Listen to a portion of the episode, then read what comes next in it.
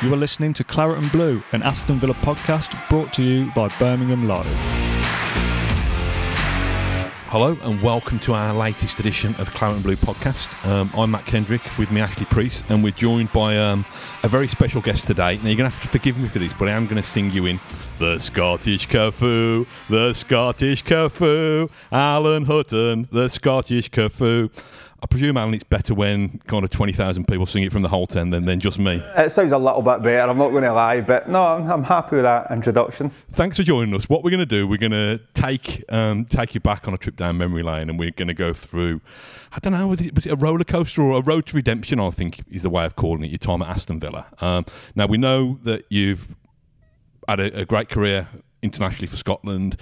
You've played for Spurs, for Rangers, lots of other clubs. We don't care about that today, Alan, if you don't mind. We're just talking about Aston Villa. so go back to the summer of 2011. Uh, Alex McLeish has just taken over at the club. And it was a bit of a race against time, wasn't it, to get you and you and Jermaine through the door in time for deadline day? Oh yeah, it was. We were minutes out. We, we were kind of panicking a little bit. Don't know why it had taken so long. There was a there was a lot of back and forth the days prior. to I was away with Scotland, as as I can recall, and I drove down. So I was thinking everything was was going to get done, but it did kind of take a little time, and I did have a little panic. You know, we see the drama of it, the Jim White side of deadline day. What's it like as a player when you you think your head, your, your, mindset is that you think you're going to be at this new club, but until it's signed and sealed, you're not 100% sure. Oh, it's a nightmare, uh, to be honest with you. I mean, it's a whole host of different emotions. Uh, I was coming out of obviously Tottenham. I was desperate to get out. It wasn't really working for me under Harry Redknapp. I was away in pre-season and see that way you're a little bit grumpy. You don't want to be there because you want to move on to the next chapter if you want. So it ran on and it ran on and it was taking forever. And like I said, I'm up in Scotland at the time. So I'm racing down to try and get there in time. Jermaine's meeting me there. The clock's ticking past. You know you've got this deadline to make. You need to do your scans. You need to see the doctor. You need to make sure everything's a okay. At the end of the day, the club's paying money for you, so they have to make sure the, the investment's good. But honestly, the, the emotions is all over the place. So when it finally get done, you could just. And then that ride back up to Scotland to meet back up with the Scotland team was just, it was easy after that because you knew everything was sorted. Yeah, I was going to ask how the move came about. Pretty obvious. Alex McLeish, pretty strong, uh, strong ties with him. Oh, absolutely. Still to this day, uh, I think. Obviously, growing up, he was the kind of the main man at Rangers uh, when I was kind of coming through the ranks. Obviously, Dick Advocaat before him, but uh, he was the one that brought me into the first team, gave me my debut. Didn't go exactly to plan, if I'm totally honest. I was still a bit young, playing away from home. It wasn't a great debut, but he kind of stuck by me, uh, kept on playing me, gave me my debut at Scotland as well, brought me down to Aston Villa. He, he knew what I was capable of. Uh, I think that was the main thing. He knew what he was kind of getting, and if I wasn't having an off day, I'd always give 110%. So he kind of knew what he was he was bringing to the team. Do you think, looking back, or even in when you were living in the moment, then that Alex was on a hiding to nothing, given a, that he'd moved across the city, and B, that he'd arrived at Villa when Villa were probably in a little bit of decline, given that they've been knocking on knocking on the European door for, for years prior? It was in the back of my mind. I'm not going to lie. Uh, and being one of the signings coming in under his kind of tenure, you're thinking, right, well, how will they look at me, Scottish as well? Is it going to like affect me moving forward? So it was there, but it was kind of down to me to, to then go and prove myself and show myself, probably just much like the manager. But I did feel for him, knowing that he came across, across obviously from, from the other lot uh, into to Villa. It was always going to be a little bit tricky for him if he didn't kind of hit the ground running. So thankfully, signed me, obviously looking back on it. But yeah, I, I did feel for him at stages you feel a little bit kind of guilty by association when when when, when it turned for him, almost as if you were you were kind of tainted? I know Alex is a great bloke, but do you know what I mean? Almost kind of tainted by being being his man. Yeah, I think you can be. Uh, I think obviously his big signing that summer was Charles N'Zogbia, I think, and it didn't exactly go to plan for him neither. I probably didn't have the best season neither. Uh, like I said, I kind of threw my toys out the pram a little bit with Tottenham, didn't really do a pre season, came in thinking, right, I'm ready to go, and I wasn't. Like to be quite honest with you, that's the the kind of long and short of it. But you do feel that you are going to maybe get tainted a little bit. But as I said, it's really up to me to then go and prove myself. Is that what, what the dressing room was like at the time? A bit of experience there, and Gabby, Heskey, Benty. And obviously, had the young guys Bannan and that. What was the first season like in general? I mean, I was looking about and thinking we could do something here. Like, I, I, I, we didn't have the best season at the end up, but that's not how I went into it. I mean, I was looking around. There was so much quality. Uh, Carlos Cuellar, Gabby, uh, N'Zogbia just came in for big money. You had Big Ginge, Dunny, Warnock. There was so much experience and talent. So for it not to go to plan, I think that probably kind of hurt the most, and I think it kind of affected us all. Can I ask? I'm wondering off script here, but can I ask a question about your reputation as this kind of hard man? Because there's been times where, as a Villa fan, we've looked at you and we thought, yes, we'll have that. And even as a Villa fan, there's been times where we've looked and we've winced and we thought, Christ, I'm glad I'm not on the other end of that. Is that some? Is that just? Is that the Glas, Glaswegian in you? Is that is that your upbringing? Or? Yeah, well, I think to start off with, I mean, when you come through at Rangers, you have to be tough. I mean, the fans can be difficult. Uh, the noise round about, the kind of circus that goes along with it. So you have to be that kind of thick-skinned way and, and be quite tough. And like I said, you always have to give 110%. You're brought up to at least be doing that. So I kind of got labelled with it when I was younger. Like they used to always the papers used to write, and oh, there he goes, the red mist has come down again." And I tried to curb it, but I did do that to a certain extent. But I think if you do it too much, a little bit goes out your game. So I kind of had to sometimes play on that line.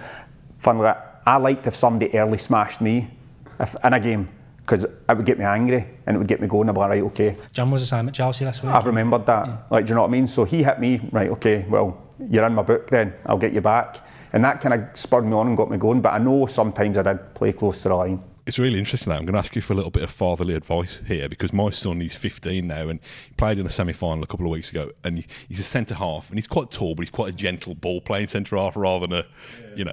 And somebody elbowed, elbowed him in the face first first couple of minutes and he's lips bleeding and the referee's given nothing. But from then on, he's like a man possessed. But it's it's a controlled rage, and it's I suppose the question is, I don't even know, you probably need to pay pay for the service of a sports psychiatrist, but or psychologist. But how do you get that? How do you how do I get him to start the game like that? Yeah, no, it's difficult. That's what I'm saying. Sometimes I would kind of look for an opportunity to maybe tackle somebody or get tight to somebody so they would react to it and maybe swing round and try and push me, and then I would feed off it. Uh, it's like I loved going to away grounds. I like I loved going to Celtic Park because the fans would go mental at me, and I would run up and do my warm up right next to the crowd, so they would batter me, and I'd be like, "Yes, right, I'm up for it now," because I just wanted to go and shut them up and prove them wrong. So it's kind of it's a fine line. In terms of fine lines, is it difficult to keep that within the laws of the game? Because I don't, I don't, I don't think you've ever been. You've always been a competitive combat, combative player, but you've never been. I don't think. Well, maybe maybe there's a couple of cases. Yeah, I'll probably mention a couple. Of, no, there's there's been times. Obviously, the Van Persie one where I get sent off, I lost my head. He said something to me. I'm not obviously not going to repeat it, but he said something to me that riled me up, and I just lost the plot. And then that was it. So that that's my own fault for for losing it. The the one with Berahino was probably over the score. There's been a couple of tackles along the way. I, I would never ever set out to hurt anybody. Right, let's just get that across. Like, there's you miss time tackles, certain things happen, a little bit of red mist, but you never go out intentionally to hurt anyone. It was a bit of a slog that season. I think I've uh, always said in the past that kind of Big Eck managed to keep Villa up in instalments. I think there was a lot of draws towards the end. Uh, obviously, the win against Fulham, I think, when Weimann scored, was the one that that um, that, that, that, got the club over the line. Did it surprise you, given that you thought there were pockets of quality in that dressing room, that it, that it was a slog? Did you think it'd probably be a more comfortable mid-table season? Oh, definitely. I think whenever you're going to move to a club, you, you look at the squad, you look at how they play, their, what they've done previously, and I was looking at that thinking that's a good move for me. Me as a player, attacking full back, the, the players that are already there, I thought it would be a comfortable season and then something to go and build on. Uh, you can't just switch it on and off. That was my problem. Like I said, I don't think I was quite ready. I don't think the fans seen exactly what was all about from the word go, and then the pressure kind of heaps. The team's not doing quite well. They're looking at you as if we've just brought you in. We need some more, and it becomes difficult. I remember, I'm sure it was the last game of that season or the second last game against Tottenham, and I then snapped my ankle ligaments. It was Danny Rose, and he gets sent off and I was just thinking that that just kind of sums it up. I've not had the best season. I've now done this. I need to go and get an o- operation. So towards the end, it was difficult. Little did you know then that you wouldn't play for Aston Villa again for another two and two years and, th- and, three months. But so you're injured. Villa have just got over the line and then the manager's gone. What's that feel like when the bloke who's brought you in is no more? It's hard. It's hard because you, you can't help but feel that you've let him down. He's brought you to the club to make them better, and you, you've not been at the standard that you want to. So you, you feel that you've let him down, you've let the club down, yourself, everybody. So you're thinking to yourself, I need to go back into pre-season. I need to be strong, fit, raring to go, hit the ground running because I need to kind of show everybody what I'm what I'm all about. And obviously, when we heard Paul Lambert was coming in, I was thinking, oh, here we go. Right, brilliant. Right, he obviously knows me well. He knows what I'm capable of. All the rest of it. I said, I'm going to work really hard this off season, and I did because I was in a boot. I had to get the operation, so I made sure that I came back fit uh, and, and kind of ready to go. So when Lambert got the job, my initial reaction was, I'm happy with this. Mm. And then what happened? I mean, so, so Matty, Matty Lowton. Oh, is what happened in that so, summer? we come back into pre-season, and I've worked honestly, probably the hardest I've, I've ever done to, to get back. So I'm thinking he loves attacking fullbacks. Uh, I'll fit into this plan. Excellent. So I think we played. I'm sure it was, it was somebody like Forest. It was a pre-season game, and they spanked us. It was like three 0 or something. Can't remember. Was it? I think it was Forest. So I'd been training really hard, mind you, because you're still everybody starts from scratch. Matty Lowton, I'm sure he would have been in but then. A few other kind of younger boys. I was thinking, right, opportunity.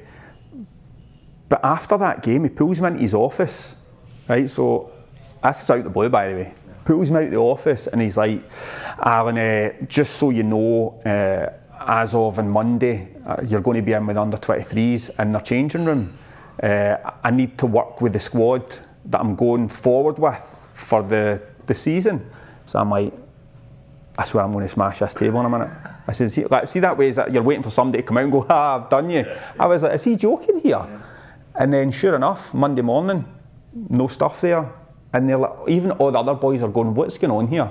Like, what's happening? And then, as you know, the bomb squad that were through there could at one stage probably beat the team yeah. that was playing. yeah. Really, like if everybody was on form. So it was a a bitter pill to swallow. It, it was, I mean, I could tell you some story. I mean, it was, it was difficult, real difficult. So when he's delivering that message, is he a little bit awkward and apologetic, or is it this is my club, you do what I say, or how did it come across? So I don't think he was ever the best one to one. Right. Uh, Man, man management, all right, but yeah, that was a little bit awkward, as if he didn't really want to tell me or he didn't know how I was going to react to it. But he always, and to this day, still tells me that it wasn't his decision, which mm, I don't know. But he said the club were going in a different direction. There was a lot of players within the squad that they wanted to, to obviously get out. Uh, Stevie Ireland, Charles and N'Zogbia, they were kind of like that way. Darren Bent, uh, Barry Bannan, myself, I think Shay Given was there at one stage. They brought in a lot of young players that I'd never seen before, uh, and it's no, I'm not, it's no disrespect to them. I just, I, I, hadn't. It was from lower leagues, and I remember saying to myself, "We'll see where this goes in." Mm. And then throughout like the coming months and everything, I had a strange relationship because I literally never spoke to anybody in the first team. I, I, I couldn't because it, it hurt me it, it proper hurt me, and I hardly spoke to anybody. Uh, and every couple of weeks, the manager would pull me into his office. And he'd be like, "How are you, Alan?" And I'd be like, "I'm fine." And Villa weren't doing exactly; they, they weren't flying high. And I would always say to him, "Gaffer, if you need me, I'm here." Because in my head, I wasn't leaving. Other boys were desperate to get out. I don't know why I wasn't desperate to get out, but I just says, "I've got three years left here, so I'm not going anywhere. I've only signed that season." I said, I've still got a lot to give, and I just always left the conversation with Gaff, if you need me, I'm here. And that's kind of how we progressed at the start.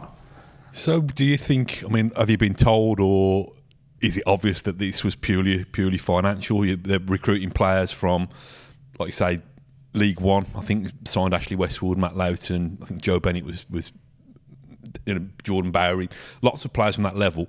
It suggests that the people on Premier League money needed to go out the door. Was that ever was that ever explained to you that way? No, but I had a good idea that's what was happening. They were going a different direction, which is fine. But I mean, there was there was boys in there that were I'm not going to get into figures, but double what I was on. Mm. Right, so I was kind of thinking, mm, doesn't really add up. But I was like, fair enough. If you as a club have made a decision, I've been here a year and you want me out and X, Y, and Z out, that's fine. I said, but I believe that I, I can give more than what's there and I'm going to stay. I'm not in a rush to leave. And then, like I kept on saying, I'm here. The the biggest thing for me in that period of time was I had the Scotland games. And Scotland was massive. Gordon Strachan was huge for me. They probably I told him a few times, but he probably doesn't realise how much it meant so much because I was solely focused on that. That kind of got me through what was a tough period because I knew when I went up there, if I gave them all, I would play.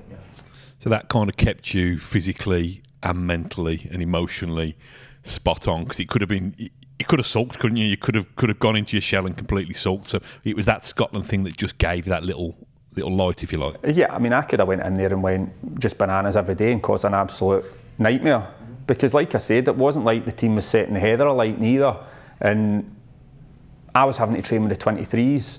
So Kev MacDonald, he was a big part. He helped me along. Sid, he was there. He helped me.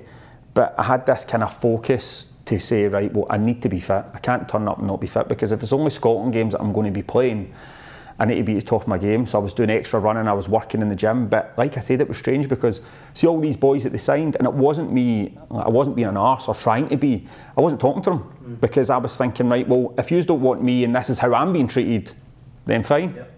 Obviously, I still had relationships with a lot of the players, but it was like they were over there and I was here, and it was the manager that done that. Remember, it wasn't me. I didn't decide to do that. So I was like, if you want me to be separate, that's fine. I'll be separate. And then, obviously, just tried to work hard on a couple of loans and stuff. But it, it, that was the hardest time in my career.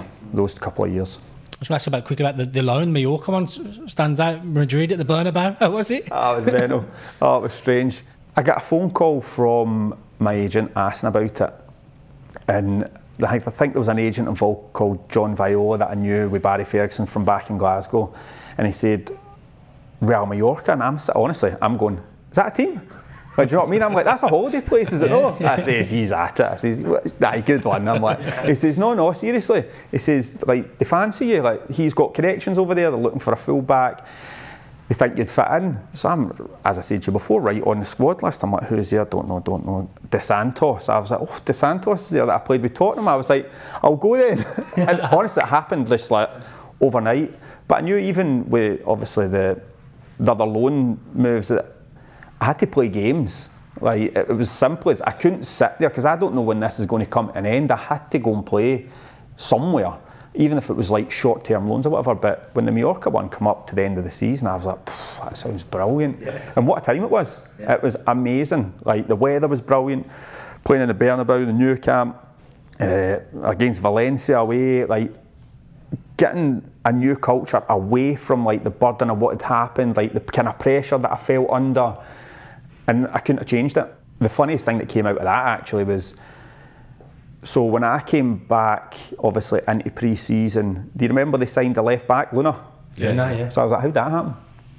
Right, if you don't, if you're not bothered with me, and I just felt like out with the odd chat with the manager, like they didn't really care about me, which was fine. They kind of set out their stall, but I was like, and then you've went and bought a player that I played with that season. I was like, what is going on here? I was like, it was just so strange, but that was crazy. Good times though. Yeah what was it? Um, I don't know how to phrase this. As, as a fair skinned man with not much hair myself, I'd probably find it difficult to sit and read a book in those temperatures, let, let, alone to kind of tear around on a training pitch and a football pitch. What was it like in terms of the climate? See, mind, I look very fair at this moment in time, but believe it or not, I actually tan really well. So it was like it was perfect for me. But a lot of the games are late at night. It's, do you know what I mean? There was, was games getting kicked off at like half ten at night and stuff. So it was it was a lot cooler. Just the whole everything about it. It was like all the boys used to finish up, and it's not like back in the old days. Oh, there was a Monday club and you went for a pint. You done. They were going sitting on the beach with a coffee and Do you know what I mean, a wee pastry or something that. Right at the start, I'm going. What's happening? Like the one of the first meals, right? So obviously I'm over there myself. Kids and misses are coming out every time they can. So we go out for team meal, big room like this. We're all sitting there. I think there was a Champions League game on sit, have a dinner, they're all drinking their, their gins and their big fishbowl things. I'm wondering what's going on. So after we all finished up, and I'm going, right, what's what, what, what, are you doing now? It's maybe about I don't know half 10, 11. He went, okay, right, Alan, see you tomorrow. See you tomorrow.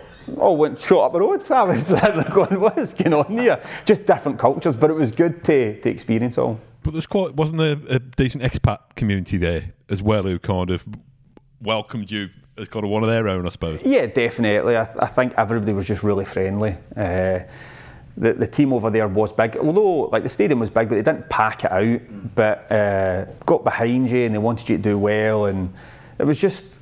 I don't know how to explain it. It's just a total different atmosphere from here. It's like imagine all the football here and you're playing zero pressure, zero nothing. It's, the manager used to say to me, "Alan, go and enjoy."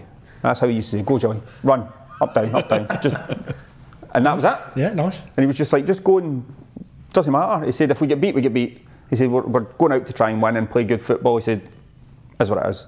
I was thinking, "Wow." But this is not non-league. You know, this you're playing against some some of the world's greatest players. Yeah, Every other absolutely, absolutely. I mean, I, I got, actually got close, fun enough, to scoring in the Bernabeu with a header, and at the time I was just thinking, oh, what, like, what is going on here? I mean, I'd been to Barcelona with like Rangers, I'd, I'd already kind of experienced that, but to go again and play in all these different atmospheres against some of the best players in the world, I mean, I've got a cracking picture of me at the Bernabeu up against Ronaldo. I know I've played against him before, but it was just you don't expect that, like to be playing in that league against them. So some amazing memories, and I think at that period is what I needed because if I stayed where I was, I mean, who knows what would have happened. And what's your Spanish like now? Can you hold a conversation or? Tu cerveza, por favor. That's as far as it gets. Oh, brilliant. The the Spanish loan spell is the almost like a gap year in a way where you go and experience a, a new culture.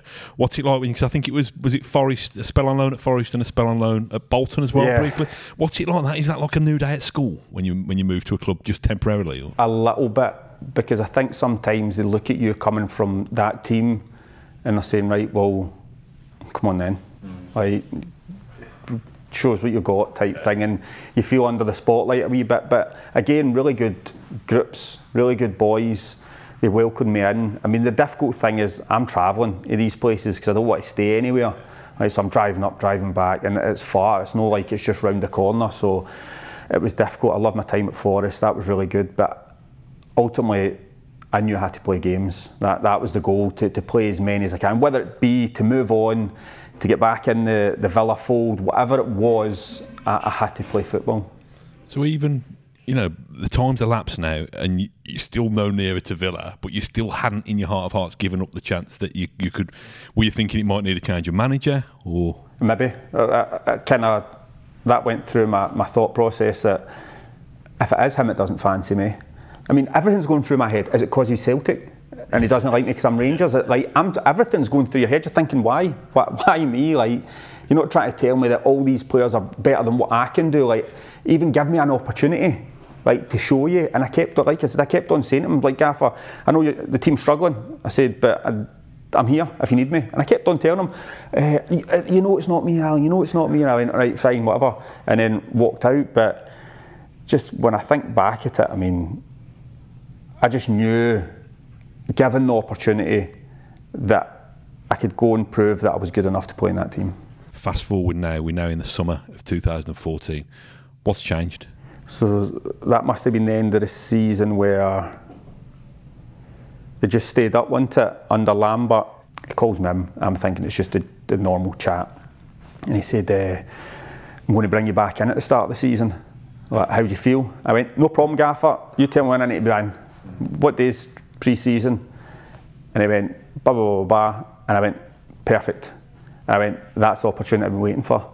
And I went away, and obviously I, I worked hard because I knew, and it was it was like a relief. Like I kind of like, right, this is what I've been waiting for. And it's probably uh, it took too long to come, but it came at a time where I knew I could make sure I was right. Instead of like say it was mid-season, and it was like, right, Alan, I'm going to bring you back in, and he went, right, on you go. Yeah. There's no way I'd have been ready for a Premier League game. Like no chance. I'd been out too long. So this gave, gave me an opportunity. I think we went away to America. I think somewhere in America. Was it Houston? Or, Houston and Dallas, wasn't it? Yeah. And I was flying. Absolutely flying. I just remember that I felt the fittest I'd felt in a while. I was flying up and down. Uh, crossing assists, uh, having shots. See that way you just you know something just is clicked. I'm like, I'll I'll start here. Like I, that's the, the the feeling that I got, and then I, I got back and the biggest bombshell ever. I think it was they'd offered Gabby a new deal. I'm pretty sure round about then, and then they offered me a new deal. Right, so can you imagine? I've been out for these two seasons, right? I get spoken to. I want to bring you back in. I'm in pre-season. I've had a right good pre-season. Like normally, I don't really speak like that about myself, but I, have had a right good pre-season. I know I'm in a good place. Played all the games. I'm playing really well. Get back, Paul Lambert. Going to get you a new deal. I'm like, I'm actually going to use serious here. And I said, right, well, I want all the I want all the years that I've let that I've missed there. So I want them plus. And he went, right. And they sorted it out. And I remember just walking out and I'm going, that's just how crazy football is. I'm going back to my missus, like, so see for that time, like, I, I must have been an arse to live with. Like, yeah. do you know what I mean? Like, I must have been, even though I didn't realise at the time, I must have been a nightmare. So I'm going back in like that as a walking on clouds and that, and going, they've just offered me a new deal. Can you believe that? I didn't know. I was like, ah, until I sign this, I, I don't know if they're being honest here, but uh, from there, obviously that was the opportunity I needed. People don't understand. They talk about it a lot, but you don't understand. Like confidence is absolutely everything. I mean, there, you're not trying to tell me there's a player that's made it to the Premier League or whatever, what league, Championship, whatever. They're a bad player. Like they've obviously got something. Like the amount of people that make it through to be professional is tiny, so they're, they're good players, but they might be injured, no confidence, whatever. But sometimes everything just clicks, and it was that pre-season for me that I just felt back to even like my Rangers days or the first six, seven months when I went to Tottenham. That's how I felt, just really sharp, fit, aggressive. Uh, everything felt good, so I, I knew that I was ready to go. Was you close to leaving before Lambert called you back in for the new contract? So after Mallorca. Yeah. So when I was at Mallorca, Mallorca actually went down. Yeah. And they wanted me to sign. Uh, and even though they went down, they were saying this is the plans for the future. This is what's going to happen. I was that close. I had stuff packed up. I was, I was close to going, and I'd, done, I had other options, but because I had, I didn't really know them that well. I didn't really fancy it. If, if that's the truth, so I was very close. And then when this started coming round, I was just like, oh my god. So I was like, my missus, you need to unpack everything, like we're staying. But I think we've done all right. But that being said, looking around, it wasn't like the squad that I walked into initially.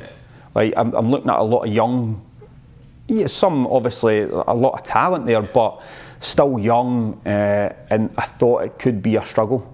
So he either kind of went young lower leagues or kind of tried to spot talent spot across Europe and, and a kind of fairly cheap recruitment spree yeah. across Europe, I think. So I think they've tried to go a certain direction with the young kids coming through. They obviously had something or they wouldn't have been there and it didn't quite work, but they had done enough to stay in the league. And I think looking ahead, they could see that if we don't do something, we are going to go down. There's only so many years I think you can be lucky to, to escape it, and that's why I think he brought me back in. Mm. Experience, whatever you want to call it. I think that was that was part of it. Do you think that you almost surprised him with your kindness in a way, in terms of you took those years in the bomb squad or whatever, or being out of favour, with such good manners and okay, gaffer, that's up to you, but I'm here whenever. Yeah. Do you think that almost was that hard to do? And do you think he, do you think he was expecting more? Do you think they expected you to throw your toys and leave? hundred percent. Yeah, I think they put me into that under 23s originally for me to blow up and go, I'm out of here, I'm I'm gone, whatever. And they would have maybe cut their losses and sell me to whoever. But if they were probably shocked that how how has he stayed here this length of time? And I I still am because that's two years I lost technically, I could have went and played somewhere else. Looking back on it, I'm glad I obviously didn't because everything worked out.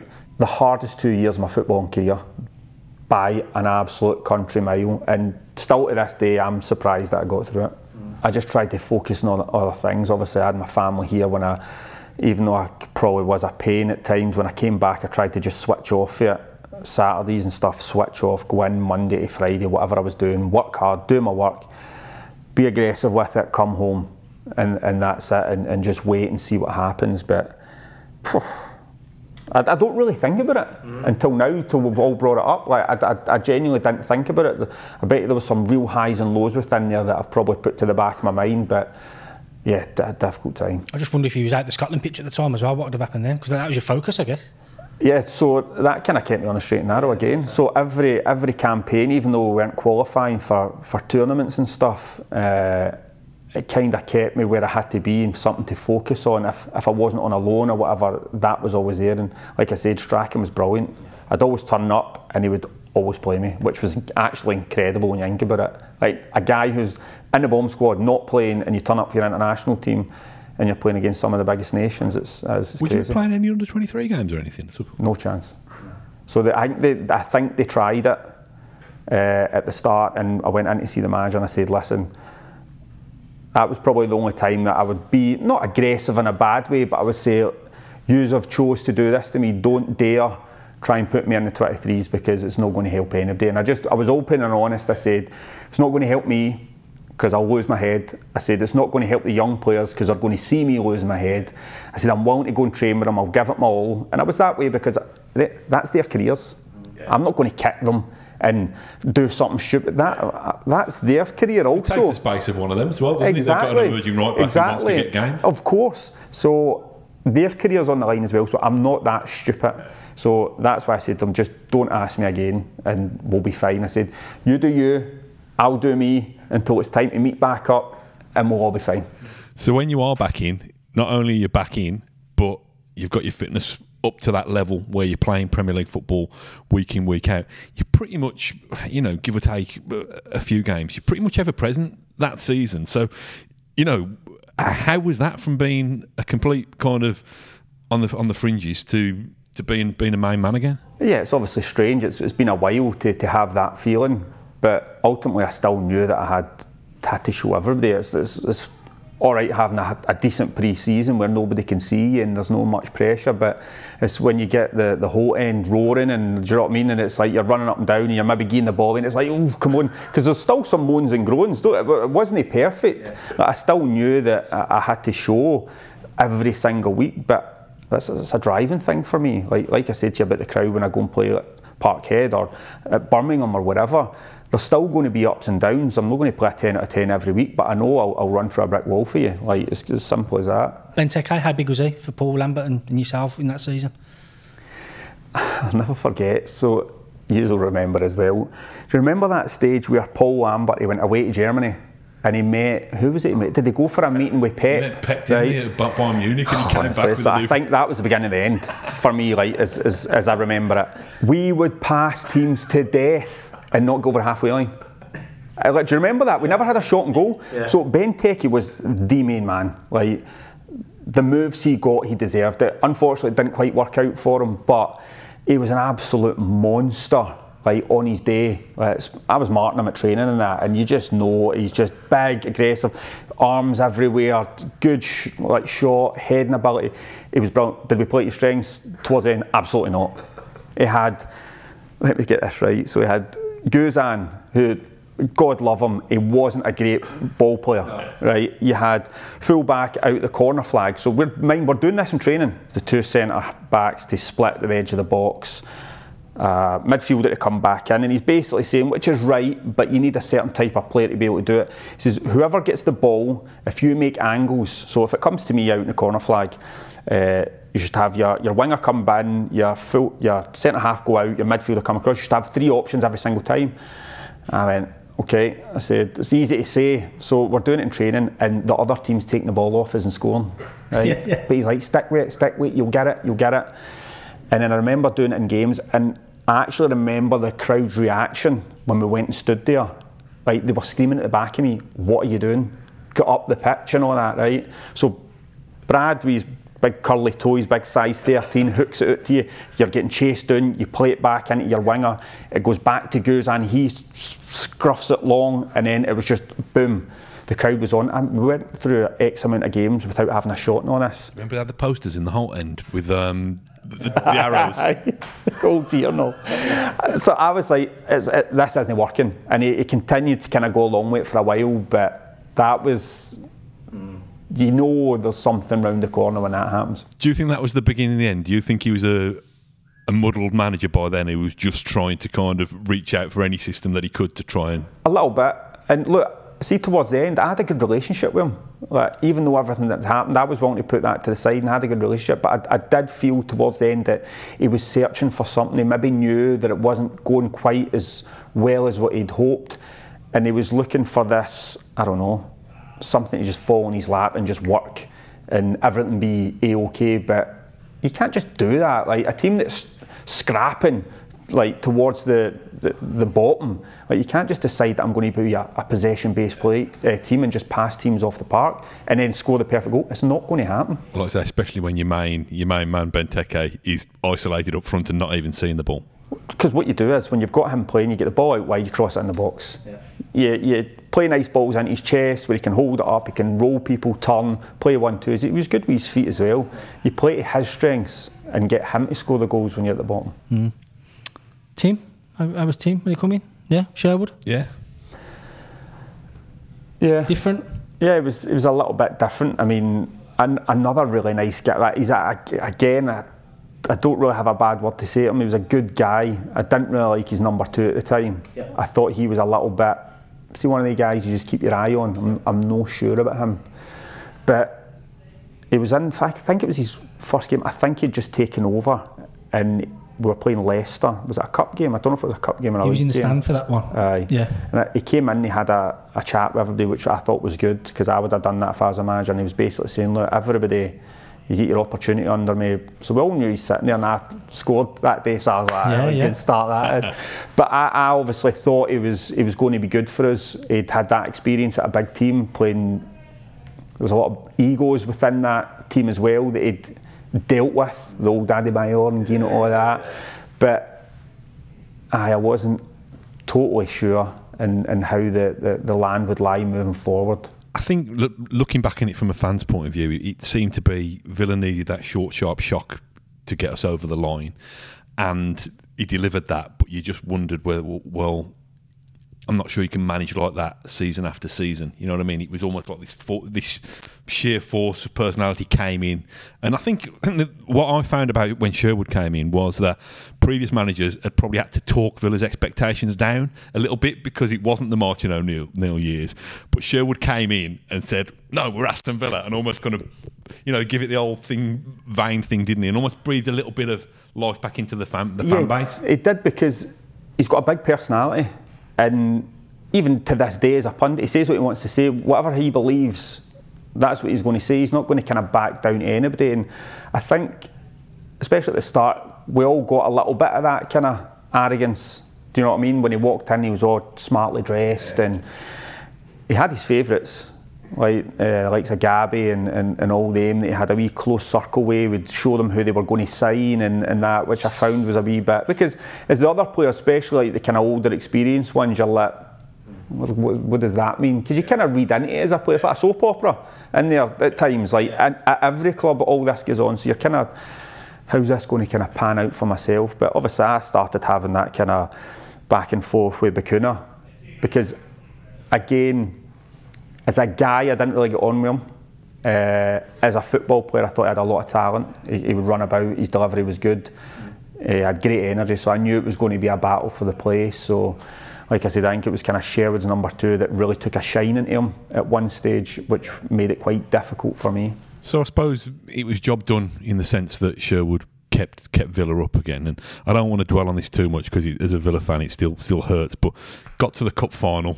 Um, we've not won the bloody thing since 1957. Still still haven't, and I think we actually we went as a fan base. We we turned up at Wembley that day with a, a thought that we got a chance of winning we all it. did. We all did. So, well, I'll tell you what. I'll, I'll start from the semi-final.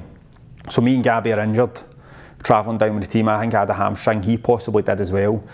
So, as it turns out, looking back, that was probably our final. Kind of, if you know what I mean, right? With the whole Jack situation kind of busting through and all that sort of stuff. So, leading up to the, the final, as I said, I was coming back from a hamstring injury and I was thinking, oh, I need to play in this. I, there's no way I cannot. And obviously, Leo had been playing, and I'm like, I need to train like an absolute beast here, and I did. I was going tonto every single session. I'm talking about giving everything, and to be fair, it gave me the go. But we watched Arsenal semi final. I'm sure it was Reading. It went to extra time, I think, and I was going. By the way, we've got a chance here. Arsenal aren't. They aren't all that. They aren't all that. I said we've got an opportunity to win this. So obviously, the day of the game, you're driving in, you see the support. It was like goosebumps, man. It's like absolutely mental. It was carnage. Uh, the boys were all up for it. I knew within five minutes we were going to win. I, I just, I, and that's not me saying that anybody gave up. I'm just saying the way they started, we needed to be 10 out of 10 and we needed them to be a 7 out of 10. This is really the only way you're going to beat a team of that ilk. So within five minutes, the way they started, I just thought this is going to be a long day. And sure enough, we got honestly getting at half time and I'm thinking, oh my God, I'm, I'm in a daze here. I think I'd, I'd kicked Sanchez, he'd scored the goal, that big long range one that Shay was like that way, and it was just one of those days I was thinking, we need a miracle here. It was difficult, difficult Yeah. afternoon. Bad place to lose, isn't it, Wembley? Shocker, aye. aye. It's no, it's, for me personally, it's it's not the best place in the world if I'm if I'm totally honest. It's the relegation season, so so Tim's done enough to keep the job. Uh, well, he's got the job anyway, but he's he's carrying Villa into the um, into the new season, and quite a quite a transfer spree, isn't there that summer? So Not it's foreign lads, yeah. Micah Richards, Joleon Lescott, Veretout, Adama and people like that. yeah. So there's probably about another ten or dozen players coming. So I always remember uh, Gabby and Micah were like a couple of his favourites, and they get called into the office, and he's like, "Wait you see this guy. We're signing Adama. Wait till you see him." Uh, So they've came out obviously the meeting, like they've had a wee meeting together, and they come out and they're like, "Whoa, wait to see this guy Barcelona. Oh my god, oh my god," and I, I don't, nah, I won't, say, I won't word it that way, but see if you could teach him the basics, he would be outstanding. To this day, he's still not learned from me, but the potential will always be there. Like, so when we first seen him, I was like, oh my god, this guy is, he's a problem. As in, for defenders, he is a problem. He is going to be the next best thing. So fair play them, scouting them, getting them over, and all the rest of it. But there was, as you said, a big turnaround in players, and it was it seemed like Tim had thought we need that experience, that Premier League experience. We need the kind of heads that know how to get us through seasons. And I mean, that, was again. I know I had a couple of difficult seasons out the team, but that was a difficult season in the team. Like that, that was that was a tough one. You playing under Rémi Garde as well, was you? Yeah. I still remember even the first game against uh, Man City. Yeah, we drew nil-nil. with them. Nil-nil. It was probably one of the our better performances, even as a, a, a defence. It was one of the, the better performances. But ah, Rémi Garde, man, does I mean, I I don't really know where it came from or anything, and they just tried to change everything. And then, as as many foreign managers I've, I- I've had, look, I, I get it tactically and all the rest of it. It's different. They come from a different culture. But all this like running, you need to be fitter, you need to do this, and it kind of took your mind away from what the actual end game was, was winning games. We're, we're getting beat in games and coming back and then running around the car park because he's getting us into trouble. The kids are in at night, by the way, and the families are all up looking out the, the, the, the windows at us. We're coming off the bus and running round the training ground in the car park. unreal. Like, because he's annoyed. Yeah. I was like, this isn't going to end well.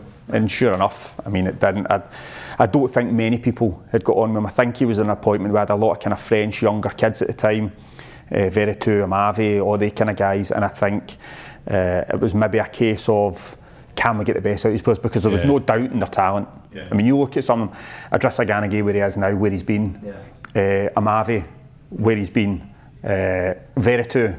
So the scouting network had worked. They just couldn't get the best out of them at that moment in time, which is a shame. It's really weird. I mean, I've I'd forgotten all about Rémi Garde. It's a really, really weird one because I think it was probably that, like you say, trying to kind of mould a continental dressing room. And was it Tom Fox and his Arsenal connections as well? Had, had Wenger put him in touch with it? Or, ah, Aye, or I'd- I'd- I'd- it was something like that. It, it was one of those crazy ones where it's like it's who you know, not what you know. And he just popped up, and he had this fitness coach. I can't remember his name now. he was like, honestly, he was like a little just bulldog, and he just wanted you to run everywhere and run, and he would, he was dead aggressive with it. So if you say that to me, you know the type of player you're dealing with here, like a Gabby and all these guys, and they would just bite back. They'd just be shouting matches and everything, and Rémi Garde's like shaking his head and walking away at the training and everything, and I'm going. It's like I don't know. It's just like a, a, a train without a driver. I was like, this, this, this, this isn't going to end well.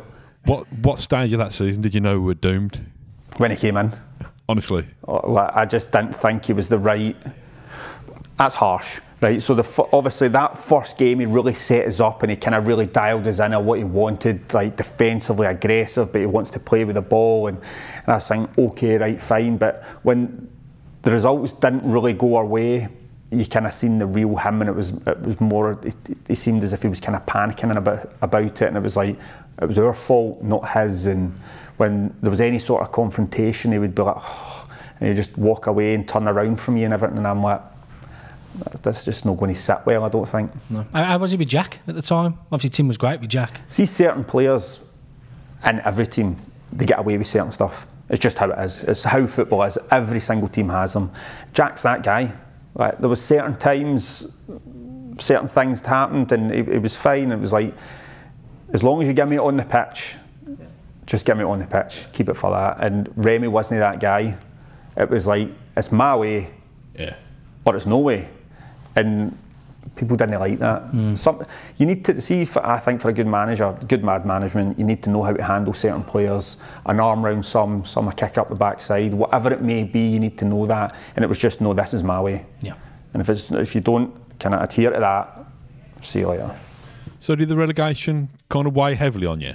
Massive massive. Remember all the end with the Joleon Lescott in the car and the the, t- yeah, the tweet and then he getting an interview. And you know, I felt he is the nicest guy. He'll do anything for you, absolutely anything for you. And for that to come out, and he genuinely, it was a mistake that the car got out there. Yeah. It was a genuine mistake. I know they went into saying, well, you'll have to do this and press this and press that. It was a mistake. And his team had said, we'll say you got hacked. And he was like, no, I'm not lying. He said, and you don't have to make a life, mate. He could easily said, right, okay, and everything would have been fine. But he was like, no. So they were kind of on him at the end, and then he done an interview. I think was it after the Man U game. I think it was just clumsy wording, wasn't it? He just said That's it was a weight, was. Off, weight off the shoulders. He didn't mean it. Like he didn't mean, but you, you then need to remember. I mean, he's an experienced guy. He's played at the highest level. The fans are absolutely raging. So we, like, we were devastated. Like, you obviously don't see that, but absolutely devastated. This club, I've been like that with them. Yeah. Like, I would do anything for them, especially now. But. Uh, it was just meaning it's been hanging there for so long, things hasn't been going right, it's finally happened, and it kind of, it's done now. And then the wording sounded shocking, yeah. and then it just after that was just like well, just chaos. Fans are raging anyway by then, so anything just yeah, just fuel it, just fueling the fire. fire exactly, exactly. Just kind of kept it stoked. So it was, uh, it was it was a difficult time. It's the end of the season. Villa relegated. Tim Sherwood's been and gone, Rémi Garde's been and gone, Eric Black has, yeah. has been and gone. And out of nowhere, Dr. Tony, um, Dr. Tony comes in. Um, actually, let's start with that. Did you get much chance to, to interact with him? a strange guy. we've seen him once or twice, but excuse me, I thought it was his interpreter. We've seen, we've seen him more.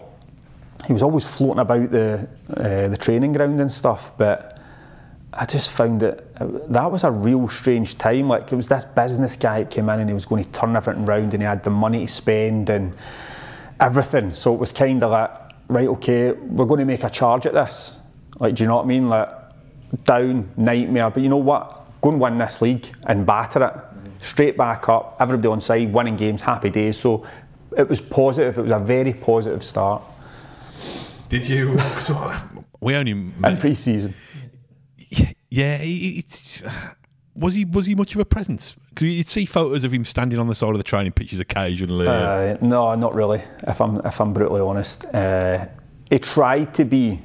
So he felt that there was a little bit of the British players and the rest. That's what he thought. So we were away. I think we were in Austria, possibly. So he'd taken the likes of me, Gabby, a few others, and he said, look, he says, this is what I think it is. he said, make sure, because he'd noticed when we were coming down to dinner that maybe all the kind of French speaking boys were down one end, all the British, if you want, were up the other. He said, I want you in, to interact with them and, and get things moving. We need to be on the same page. And I, I was like, fair play. He spotted it for day one. He's trying to fix something. So what we would do is we made sure we were down early. So it was like me, I'd sit there, Gabby would sit right down there, another boy would sit right down there. So there was no way that, do you know what I mean, that uh, you'd have to mingle. So I can't remember for the life of me who it was, but one of the one of the foreign boys came down and he went, he looked, he was just thinking, strange this. So he then started pulling seats out and putting more seats round there. And I went, problem. I said, this is a problem. And we tried to kind of speak about it, could never quite get over it. But he tried to be a presence in terms of like, he'd obviously he'd had that time at Chelsea and stuff, and he was doing stuff like Scotty Sinclair came down with flip flops on, and he had this rule that whatever he said you had to wear, you had to wear it. So if it was shorts and a t-shirt, certain obviously colours and all that, and if you were wrong, you get fined. The fines were like 250 quid for wearing flip flops to dinner. The boys were going mental because if you weren't in at a certain time to find out what you had to wear, you were coming down, you would going 50, 50, 50, and we were going. I think a couple of us had to end up pulling him and saying, "Look, you can't do this. It's just going to get silly." But I don't know. I just remember going into his uh, office once or twice, and he, used to smoke these wee foreign cigarette things, and you'd chap his door, but you never really wait until he says come in or whatever. It's just like one of the ones. that's like a token one. Gaffer, can I speak to you? It's like, and I was like, I know. It's like, don't worry about it. I know it's fine, whatever. But uh, I kind of had a strange. I'll tell you quickly. I kind of had a strange start with him. So I played all the pre-season games. Uh, everything went really well. I, th- I was playing at a decent level. And do you remember we played Luton away? So I think that was the. We played Sheffield Wednesday. I think the first game of the season. Minute, yeah. Yep, and then we played Luton, I think, in the cup mid, and he changed the team. So basically, this, he took the starters out, put the other boys in, and we were getting an absolute hiding, right? And then he took a couple of the starters, put us back in at half time. I was one of them, uh, and it obviously didn't go well. And then was it the next game? Richie De Laet had come in, right? So I'm going, this is the strangest thing ever. I says, but I, again, they did get some right good boys in there. Richie was one of them, right good guy. And I'm going, that's awful strange. And then I think we played Notts Forest at home. I think Ross McCormack scored that day. And I was in stand. So I'm going, I've went full circle again. Like, do you know what I mean? Like, I've went Yeah. Out the team, like out, out the team, worked my way back in. I'm now in the stand, and I'm going, oh my god, what is going on here? Like losing my head, and I, I, I genuinely can't believe it how I how I ended up there because I was like, I've done the whole pre-season. You've rested me for that game. You brought me on for 45 minutes. We get beat or whatever, and now I'm in the stand. It was it was a strange time, but he's a strange character. Mm. Obviously, he doesn't survive long, does he, Di Matteo? And then Bruce comes in, and you're pretty much in favour, aren't you? I think Yeah, a loved lot of the time under under Bruce. loved him. A lot of people didn't see what he'd done in the background, and it was difficult towards the end. I really felt for him, but uh, he looked after all his staff, got them all tickets, took them out for food, anything they needed, he was there. Like what a guy! Absolute man management, ten out of ten. That being said, I didn't play his first game, and he knew it because I was absolutely going mental, and he knew I was angry. But to be fair to him, he spoke to me. He just said, "Look, Alan, I've just come in. I'm going to play Micah right back." Uh, I just he gave me whatever his, his reason was, and I said, he said, "But you're in, you're in my plans." And I went, "Cool." So I just took that red rag to a bill for me. I'm going to go mental here and target back the team. As in, I'm going to train hard, I'm going to work hard, and I'm going to show them. And ultimately, I knew at that point in Mike's career, he wasn't he wasn't right back. Do you know what I mean? He was he was a, he was a big guy. He was a centre half. When he was younger, he was he had a slight knee issue. I knew that he, he probably wasn't capable of going up and down, up and down, up and down all day. And I'm pretty sure he came off that game. Did Uh, was no, he did. Was who were we playing? Was it Wolves? Was it one one draw? Was I think we played Wolves, and he played it right back, and he got. I think he got cramp or something, or something happened, and he came off, and I went on, and then I played from there. But an amazing guy, had an unbelievable relationship with him. Uh, even when I was in and out at, at, times, I played that season at left back. Uh, Elmo came in, like, chopping and changing, playing here, playing there, off for this one, in for that one, up and down like any other manager. But he would always explain stuff to you. And see, as a footballer, that's all you want. Like, I can take it. Like, do you know what I mean? Like, if you've got something, I can take it. Don't hide it from me. And he was that guy. James Chester comes in, like an, an absolute tank of a guy that knew what it was all about. Knew he had to be physical. Elmo, for what he brought, he, he just wanted to put the ball in the box. Like these kind of guys, he, he knew what it took to get out of there, and he had a way with people that you would always give him everything. Where someone, Di Matteo, uh, Rémi Garde, all these guys, you were thinking, what? No, I'm not, I'm not doing that or whatever. Where Bruce just had this way with people that he could just get you to give everything and, and everybody bought into it and knew we, we had something there, we had a team. Terry and that coming in. Yeah. I mean, come on. Like, that was mental. Like, when he walks in and you're going, that's crazy. We're all sitting down, he sits up and does this speech, this big speech. He's like, I'm here to win. He's like, I'm a winner right? And it was like, a big Braveheart speech, yeah. one of them. And we are all sitting there like, yes, yes, let's go, let's do this, let's start the season. It was mental. It was absolutely, I could never have played that season at left back if he wasn't there. Simple as that. Mm. I've told him that when I retired. Like, there is no way I would have went through that season. This guy at the start and at certain times would talk you through a game. Stay, Alan, stay, stay, tuck in, two yards, two yards, one yard. Right, go, go, go, all out and he would just like all that. He just get constant boom, boom, boom, boom, and you never get tired of it. Yeah. So that was the reason I was able to play there. Do you think the arrival of Terry kind of elevated this? Not not saying the standards were poor, but elevated the standards in the dressing room. If somebody who's achieved what he can do, he's coming in and still grafting every day out, every day in day out. We've got to do it ourselves. Absolutely, uh, his standards were so high down to what we ate. Like he, he had that power to change what we ate at lunchtime. Like. Uh, hotels where we stayed, and I don't mean it in a like him being in a fancy or yeah, have comfy. Yeah, yeah. That, not that as in. If you want to get to that level, this is what you need to do to get there. And he knew what it took, and, and everybody bought into it, and he was amazing.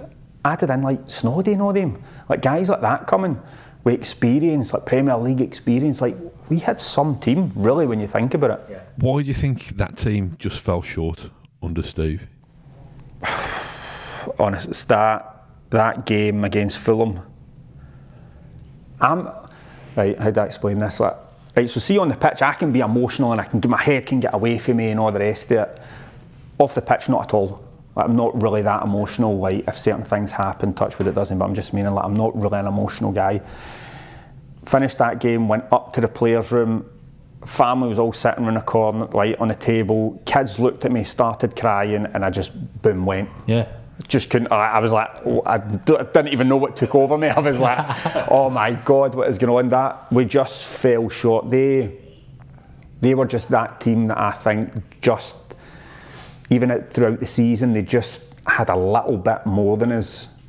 And Sessegnon and, and all the kind of guys, it was, it was difficult. It was a hard one to take, especially the goal. It came down my side, and I still look back in it and I'll never make excuses for me. I, I should have covered in.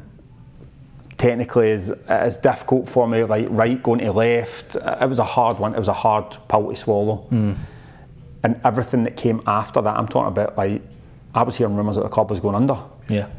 Like so, I was out of contract that year as well. So I'm having conversations with Brucey after the game. Gaffer, what's happening?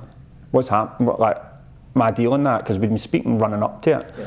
He's like, ah, and he said, look, he said, I don't know what position we're in. He said, people are going to lose their jobs. He said, this is bad. He said, bad. He said, the way I'm hearing that, he's like, boys will be lucky to get paid because the, the, the Tony Villa guy, God knows what he is or where he is or, I mean, I don't even know if he had money. Scary, I, I genuinely don't, I don't know how he managed to do what he done. So I went away on holiday that, that summer with the panicking, absolute panic. Because I mean, I love this, I still do. I still come and watch them. I still, it's a huge part of my life, and it forever will be. So I was desperate to stay. So I had the worst holiday of my life because I was on the phone every single day to the manager, uh, to obviously my agent, anybody that would listen to me from the club, Sharon, uh, the secretary, like, I'm talking about anybody, I would speak to anybody. What's happening, what's happening, we don't know, we don't know, we don't know. And then I don't know how it came about, but they managed to get a deal together. And again, it, it, it was nowhere near what was on. Like I, I, like I was obviously taking a, a, a big hit financially. I went, fine. So that'll do me. I'm probably going further with a couple of weeks out. Uh, Yeah, yeah. God knows what would have happened after that. Because we, we were due to get paid. I can't remember exactly when. It was, it was maybe like, I can't remember exactly, but they were going, don't know if you're going to get this. Like, that's, that's how close it was. And I know that's not the be all and end all because, see, at the end of the day, that's why it was so devastating for all of us as players because we had kind of been told that people are going to lose their jobs. These, these are like guys in the kit room, the, the, the staff, the women in the, the, the laundry or the, the kitchen or whatever. I had known for years and years, and they're all going to be they're there at that party after the, the worst party I've ever been to in my life. Everybody's sitting there and they're all doom and gloom. Half of these people are going to lose. We're sitting there going, most of these are going to lose their jobs. This, this ain't going to end well. So for it to go from there, like that's probably rock bottom as a club, if you want, to then the following season what happened, and then to where the team is now. I mean, it's absolutely, it's amazing. It's amazing to see. So would the player? I mean, I don't know how to phrase this, but would the players have rejoiced the same way that the fans would when, obviously, um, Wes Edens and Nassef Sawiris have come riding in from the sunset to save the club? And the big white horse. That's Yeah, it. Yeah, it. exactly. Yeah. Would Would you have? Would it have given you that that kind of sense that actually we we're playing for Aston Villa again? This is this is a, a club that's not on the brink that he's going places. Yeah, because obviously the people in the know would exo- would know exactly how close it was. The fans would have a good idea. Outside of that, like, are you bothered about another person's club? Not really. So, like, other people don't take notice of it. So, obviously, when the new owners come in and then they start bringing in players, and uh, so that must have been Terry didn't play the next season, did he? No, McGinn come in, Tammy, Aye, uh, Ty Ty come halfway through, halfway didn't he? through that halfway through. it. So Did you, get, did you get your one year, you get one year deal then? Did you? Yeah. Okay. So from then on, I was just one years. Yeah. So again, you're now. I'm thinking, oh my God, this is going to go to, to pot. To seeing these guys coming in, I was thinking, all right, we, we could push again. Yeah. We could really push again next year. And obviously, ultimately, we did. It was very, it was so hard for me. I was on the roller coaster again mm. because we played Stoke away that season and I snapped one of my, well, I tore a bad tear in one of my ligaments in my, my knee.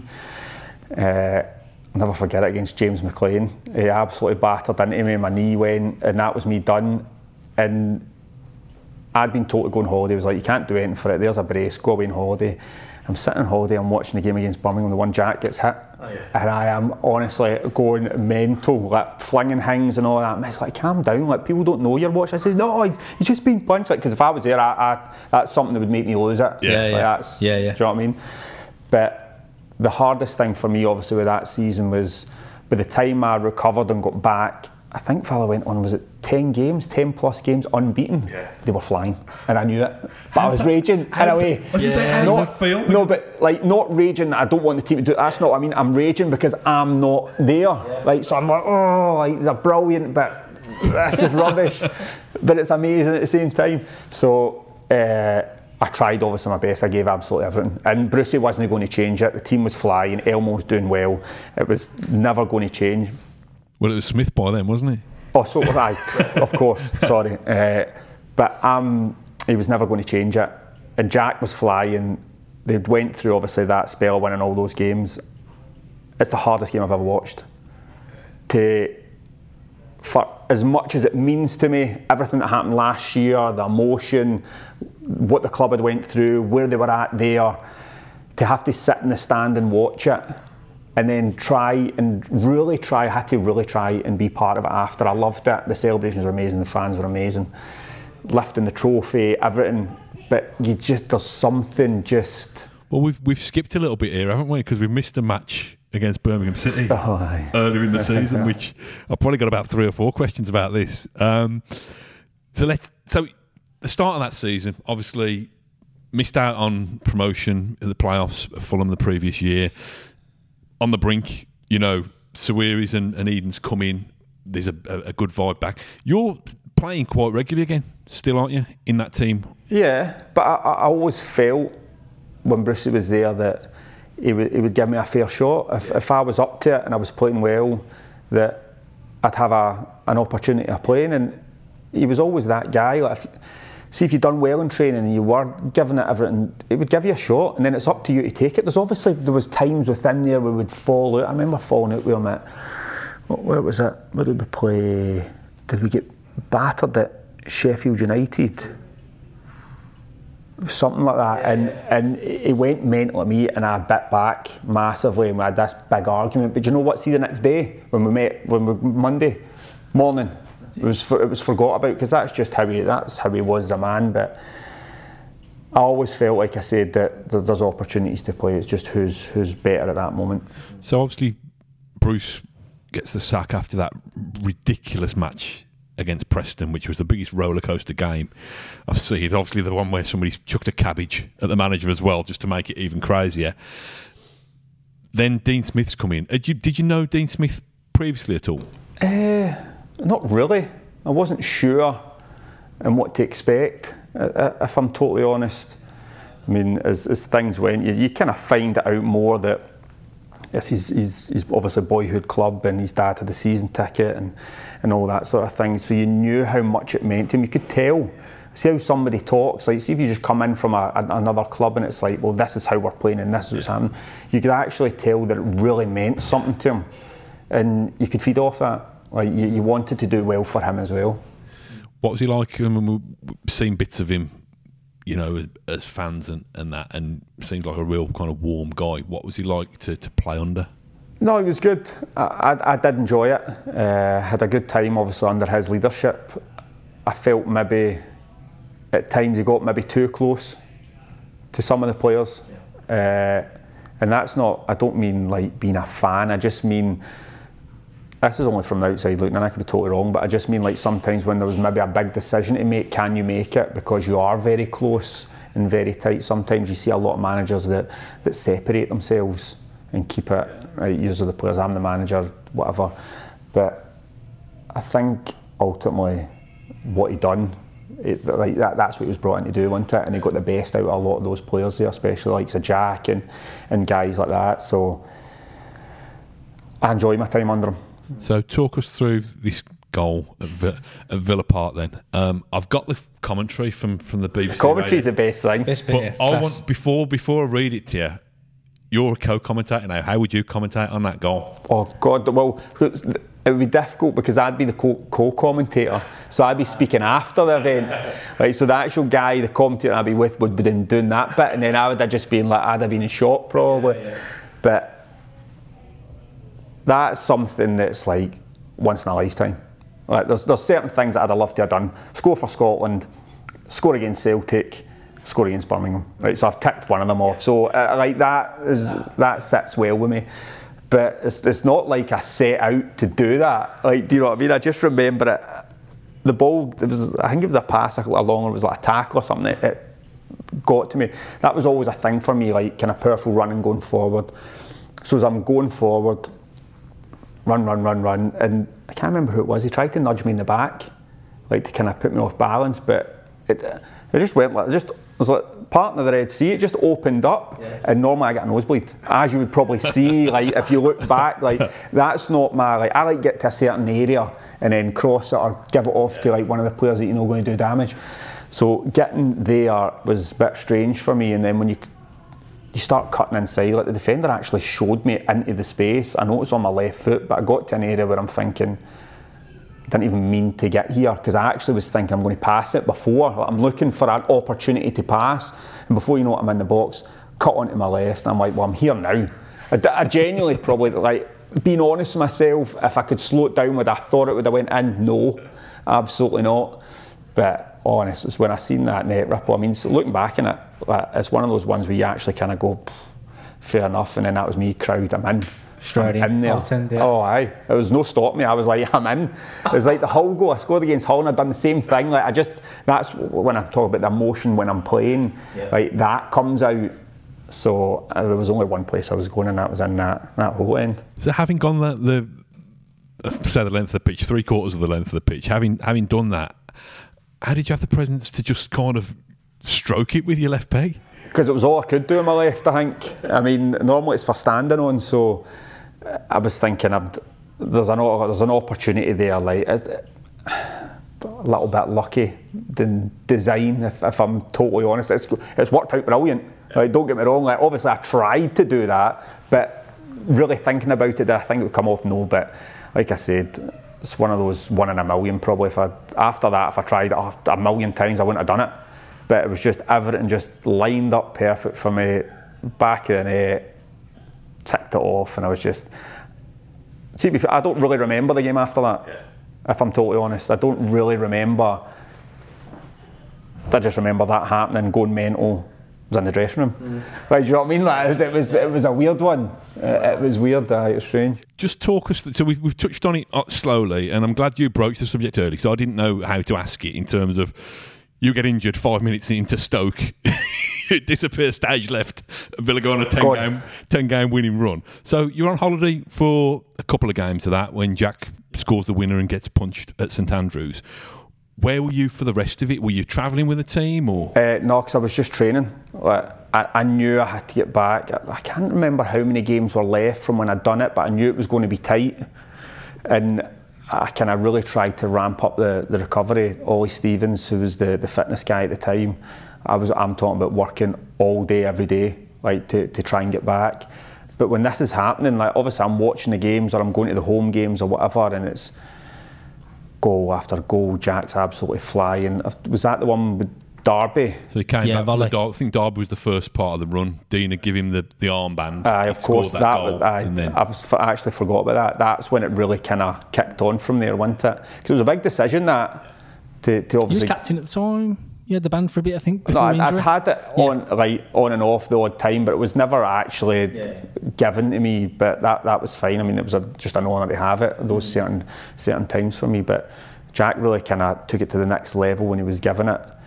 But always turning up, you know, like I'm sitting on my knees in agony, and you can see the teams. You can just feel it. Something's just you can feel something's happening, mm. bit of momentum, and it's growing.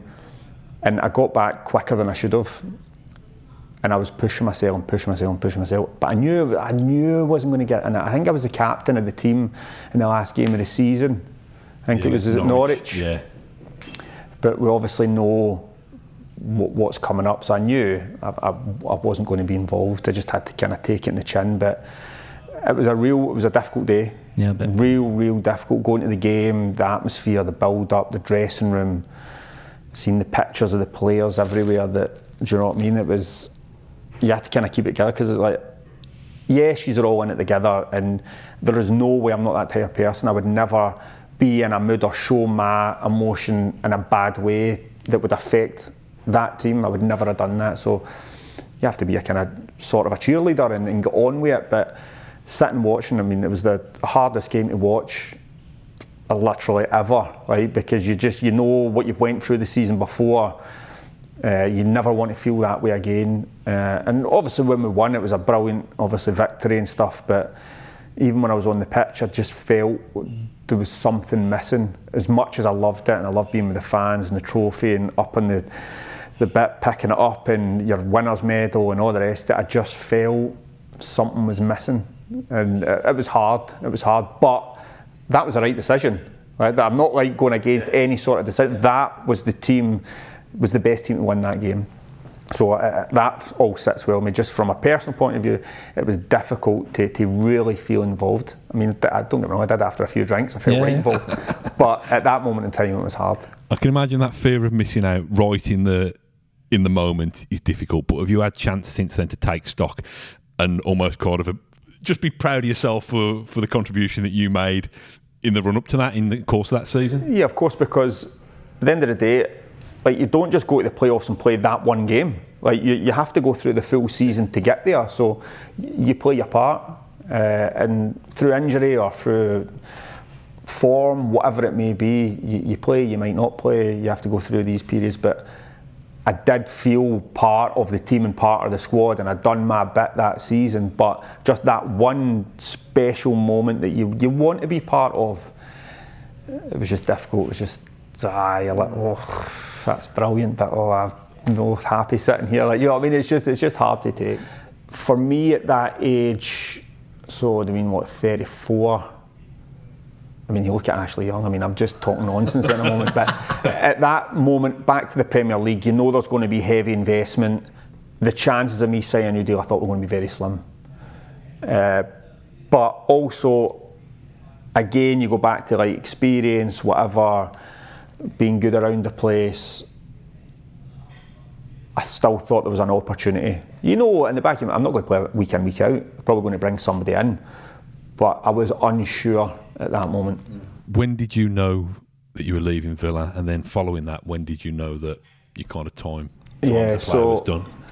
Had a meeting with the manager, and it kind of say it haunts me to this day. Like they give you some sort of letter your name in it. I can't even remember. I, I think I scrambled it up and threw it in the back of the car. Mm. It was like basically saying like you're kind of no longer with them type thing, and, and I wish I'd said more. I was that kind of choked up about it all. I know for a fact I could have been good within that squad, especially that first season. I know I wouldn't have played every week. I'd have probably been somebody you could rely on if you needed to, but experience, good round of players, keep standards high, all that sort of stuff, I could have done no problem. And you, you, I'd like to think you would know the type of person I am. Like, money wasn't the be all and end all when I was at Villa because I was taking cuts to stay there and all that. So I would never have went, oh well, if you're going to give me another year, it's in the Premier League this time. So I want, like, it wouldn't have went. That wouldn't have been the conversation. I'd have taken what I was on that year in the Championship in the Premier League, no bother, and I'd have been that guy. I wished I'd told him all that. Yeah. Because I had a conversation with John McGinn, probably eight months after, six, eight months after. And he had a conversation with the manager, Dean Smith, at the time, and he said, I think I've made a mistake. It's Because they, they needed a little bit of help, I think. Yeah. Going back, there was a turnover of players and everything. I think I could I, I could have fairly, helped. It was a rookie dressing room in terms yeah, of Premier League. It was, so I think I could have helped in that way. Uh, and that kind of hurt me thinking I was desperate to stay and see if I just maybe pushed it just a little bit my end and just tell him what I was thinking. It maybe could have swayed him, maybe not, but it, it might have. But I was getting offers, Millwall, Wigan, uh, Middlesbrough.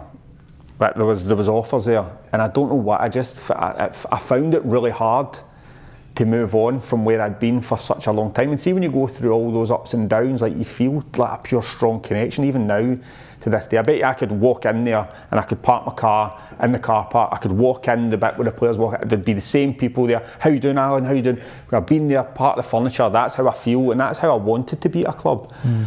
So for me to go away to one of these teams for one year, I was like, I'm not going to ship my family somewhere for a year and then go somewhere else for a year and then pop there because when you're 34 and a bit like they don't start oh no problem we'll give you three years or we'll give you two years and you say right okay it's, it's probably worth it. But I just didn't feel the need to dot about for three four years. If I knew what I knew now after the COVID situation everything shutting down I'd have signed for a team. And then I, yeah, yeah. and I just went and sat in the house like everybody else but no uh, that's kind of when I made the decision. Going into I think it was the January February time because I had options and I, I kept on turning them down and I didn't really want to listen to any. And partly because of the Villa situation and partly because of the family situation. So now there's a bit of distance between you, you leaving the club. Um, eventually, eventually got you out the door, didn't they? Yeah. Um, I tried for a long time. I was like, ah, nowhere.